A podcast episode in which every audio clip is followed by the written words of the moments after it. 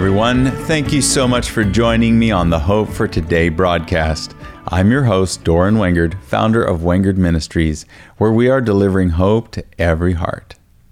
Now, if you've been impacted by these messages and you'd like to partner with us, please text the word GIVE to 844 333 7227. Also, if you'd like to sow financial seed into our organization called Flights for Hope, please go to flightsforhope.org.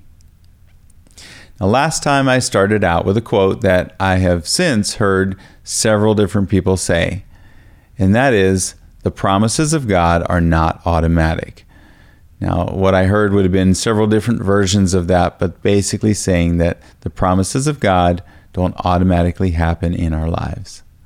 So the fact that I've heard them several different places is an indicator that God is wanting us to focus on this and gain some understanding. Now, I also realize that this question, uh, or this this statement, and then the questions that follow today are not. I'm not going to be able to unpack all of it in a, a 15 minute, you know, broadcast. But I want you to hear the heart behind it. I want you to be able to get God's heart for this. See it from His perspective, and you will be able to begin understand this and give yourself grace. This is a journey, it's not just a destination. So let's dig into it. I felt last time like the Lord wanted me to highlight the fact that opportunities, even seemingly good ones, can so easily distract us from God's best for us with the lure of open doors. Now, I'm going to continue on this fact that the blessings of God are not automatic. So I've titled this message today, God's will is not automatic. Today, I want to open up with a question that has been a real discouragement to so many people over the years. And I'm not opening uh, to discourage you, but I realize that this question has been so discouraging. People have asked if God is so good, then why do bad things keep happening to good people? And maybe you've experienced some of this yourself personally or maybe it has somehow hit close to home for you. Maybe someone you love has asked you this very question and you felt powerless to be able to comfort their heart. I know that this is difficult to deal with, but God wants to set you free from the struggle and condemnation that so often accompanies this question. Understand, we're going to gain a bit, a bit of an understanding here. So, what is God's will? Isn't He in control? Isn't it true that everything happens for a reason? Unfortunately, we've been sold a bill of goods when it comes to understanding the will of God and how that is accomplished in our lives. To answer these questions, we need to go all the way back to the Garden of Eden. Right there, God established a perfect example of His will for us when He built the garden. I know it might seem obvious at this point, but you really need to answer this next question for yourself Did God cause anything bad to happen to Adam and Eve? So, why did they sin? Why did they find themselves separated from the Spirit of God, naked, alone, and ashamed, and cursed to eventually die in their sins? Is God that heartless and uncaring? Or even worse, did he curse them to sin before he ever made them? Why did he kick them out of the garden? Couldn't he have just allowed them to live there and, re- and repent? The answer to all of these questions is no. God did not choose for any of these things to happen. It was not his will for them. He even warned them not to do it, and he gave them clear understanding of what would happen if they did. Wouldn't, wouldn't that make him an evil tyrant if he actually planned it for them from the beginning? I know there's plenty in Christian circles where plenty of understanding where people say, "Yep, God planned it. It's it's part of what he's doing and it's a terrible thing that happened." No, he did not. The problem that we find is that people always want to have someone else to blame. Adam blamed Eve. Eve blamed the serpent. The serpent knew better than to blame God, but he, was the only other one there. So, if God wanted only good things for them, why did they have to leave the garden? He did it to be able to save them. Sin had separated their spirits from God, and he knew that their bodies would begin to deteriorate. It's like the worst scene you can imagine from a zombie horror film. Living in a rotting body that could never die. It's actually what will happen in hell for all of eternity. Now, I know this is a graphic description, but our lives have been so whitewashed that we've not been able to see it. We have to see the stark reality of it. Jesus died as a perfect human to restore all that was begun in the garden. Listen how he's described as the last Adam in 1 Corinthians 15:45. It says the first Adam became a living being and the last Adam became a life-giving spirit. You see God's will is so strong that we be restored that he went and he paid for it himself. How is it that we now blame him when that restoration is not accomplished in our lives or in the lives of those around us, even in the lives of good people? I just heard this in a conversation the other day when a friend of mine said something that we've probably all said at one time or another, but he said, I guess if that's how and when God decides to take me, that's okay. and I just looked at him and I said, God doesn't take people. He only gives life. Now, I'm not condemning you if you've said that exact thing or if you still believe that, but you'll never grow if you don't admit where you've been wrong. I'm encouraging you look at it from from God's perspective. John 10:10 10, 10 says that God came to give life, but the thief steals, kills and destroys. We could sum it up in one verse. Or we could go he's not willing that any should perish but that all should come to repentance. That's in 2 Peter 3 9. I could go on and on with verse after verse after verse after verse about God's only will and desire to bring life. And still, people continue to blame God for the deaths of millions of others.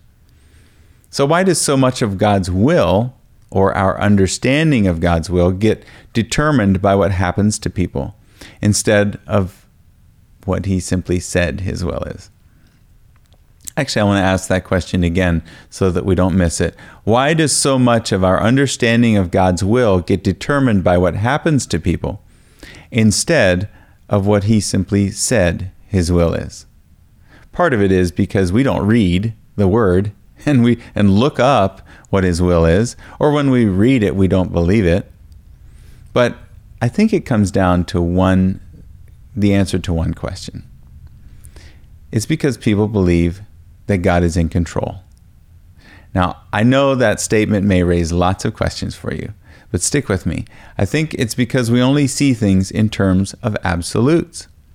If I alluded to the fact that God is not in control, then we automatically assume that I'm saying that He is out of control. And I can't think of anything further from the truth. God, of course, is not out of control but neither is he in control of all events in people's lives. Think of it, it's on your insurance policy.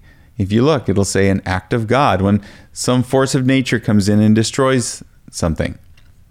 That's not an act of God, that's a force of nature. God is not out of control, but his power acts on our behalf when we pray and submit to His Lordship in our lives. When we align ourselves with His Word and His instructions, we then reap the benefits of being in His will. Now, you can fight this all day long, but I promise you, you cannot change it. Everything in the kingdom of God and on earth operates under the basis of authority. See, God gave dominion and authority to Adam. Adam gave that authority to Satan through sin, and Jesus bought it back with his blood on the cross, and he gave it back to everyone who will believe. See, this is what the redemption story is all about. Now, maybe you've heard this before and you've already received the forgiveness of your sins through, through faith in Jesus, and that is a great first step. You can't get anywhere without that. But why would you stop there? See, he died for so much more. How willing are you to believe if I change the subject just slightly and I talk about prosperity? How do we know what His will is about that? How offended are you willing to get if I mention this?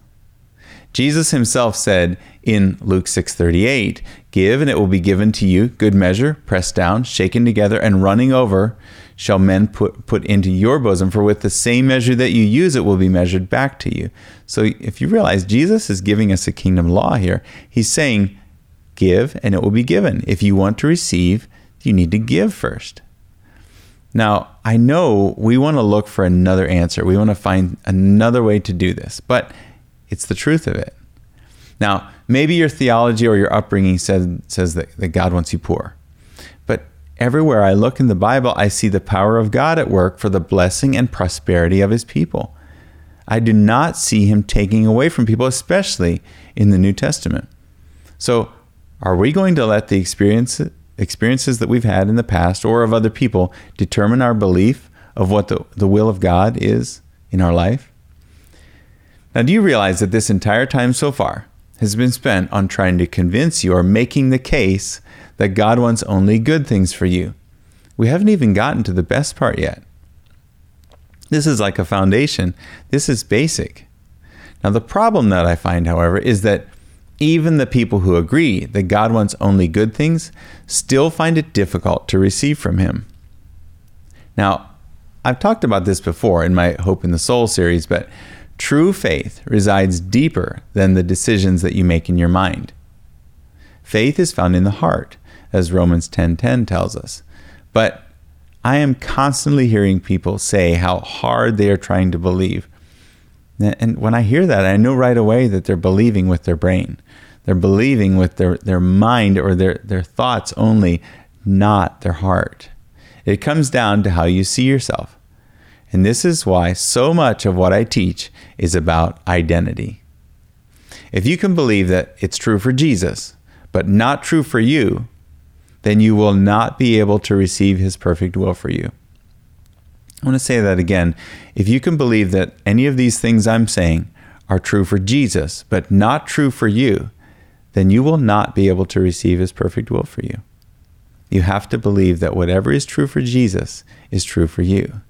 So, why is God's will for us not automatic? Because He gave us the choice. The pattern that God started in the Garden of Eden will continue for the rest of time. He made everything that they could ever need available to Adam and Eve. He gave them perfect health in the tree of life so that they could live forever. He gave them abundant provision, trees and plants that would continue to reproduce food forever he gave them perfect relationships. Adam and Eve had each other, and, he, and God Himself walked with them every day. He gave them work and responsibility. It was their job to cultivate and to tend the garden. He even gave them a day of rest to keep everything in balance. But all of these things were not quite enough. See, God knew that people would eventually become empty if they had never been given a choice. So he gave them instructions and then he turned it over to them. now, what a risk that is. This is why the redemption story of Jesus is so beautiful. When we make the choice to surrender, to, to open up ourselves, to surrender to His Lordship, the full plan from the garden becomes possible for each one of us. So, back to the first question that I asked if God is so good, then why do bad things keep happening to good people? Because people continue to allow the circumstances around them to define the belief in their heart about what God's will is for them now. I'm going to say that answer again. It's because the people, we continue to allow the circumstances around us to define the belief that's in our heart about what God's will is for us now. See, it's with the heart man believes. It's with your heart. Out of the abundance of the heart is what where your life flows. So what you currently have in your life today is a result of what you have believed in the past or what you are currently believing. So when we allow our circumstances to define what we believe about God's will is, then we will only be able to receive what we believe. If you can believe in your heart that the perfection of the garden is available to you now, then you can overcome the bad things. You can watch the power of God change them into good. See, bad things do not have to stay bad things. They are to be changed into good things. Jesus came to restore, to undo the works of the devil, to destroy the works of the devil. He, Jesus said in Matthew 19 26, with men this is impossible, but with God all things are possible. And then in Mark 9 23, he says, if you can believe, all things are possible to him who believes. So be honest with yourself and with God. Ask Him to show you the condition of your heart and surrender to His power by inviting the Holy Spirit to fill you and to change you. If you've not been born again, become born again, and then invite the Holy Spirit to fill you. When He wants to manifest His declarations of goodness through speaking in tongues, don't stop Him. Trust Him. And remember the garden. Remember, He's speaking out the perfection of the garden, and it comes out. He speaks it into your life. Believe Him and trust Him that He's good, and He's trying to bring this to pass in your life. As I said the last time, know only the voice of the Good Shepherd and do not follow the voice of someone else. Don't allow your circumstances or the experiences of anyone else to define God's will for you. Truly surrender to the Master, the Lord Jesus Christ. Get into the Word of God, the Bible, and believe every promise of God as being true for you. Be willing to make mistakes and allow Him to redirect you. He will get you back on track. He will help you to continue to gain more and more understanding of His will for you. Love Him and receive His love fully and follow His instructions. Now may the God of hope fill you with all joy and peace in believing, that you may abound in hope by the power of the Holy Spirit. God bless you.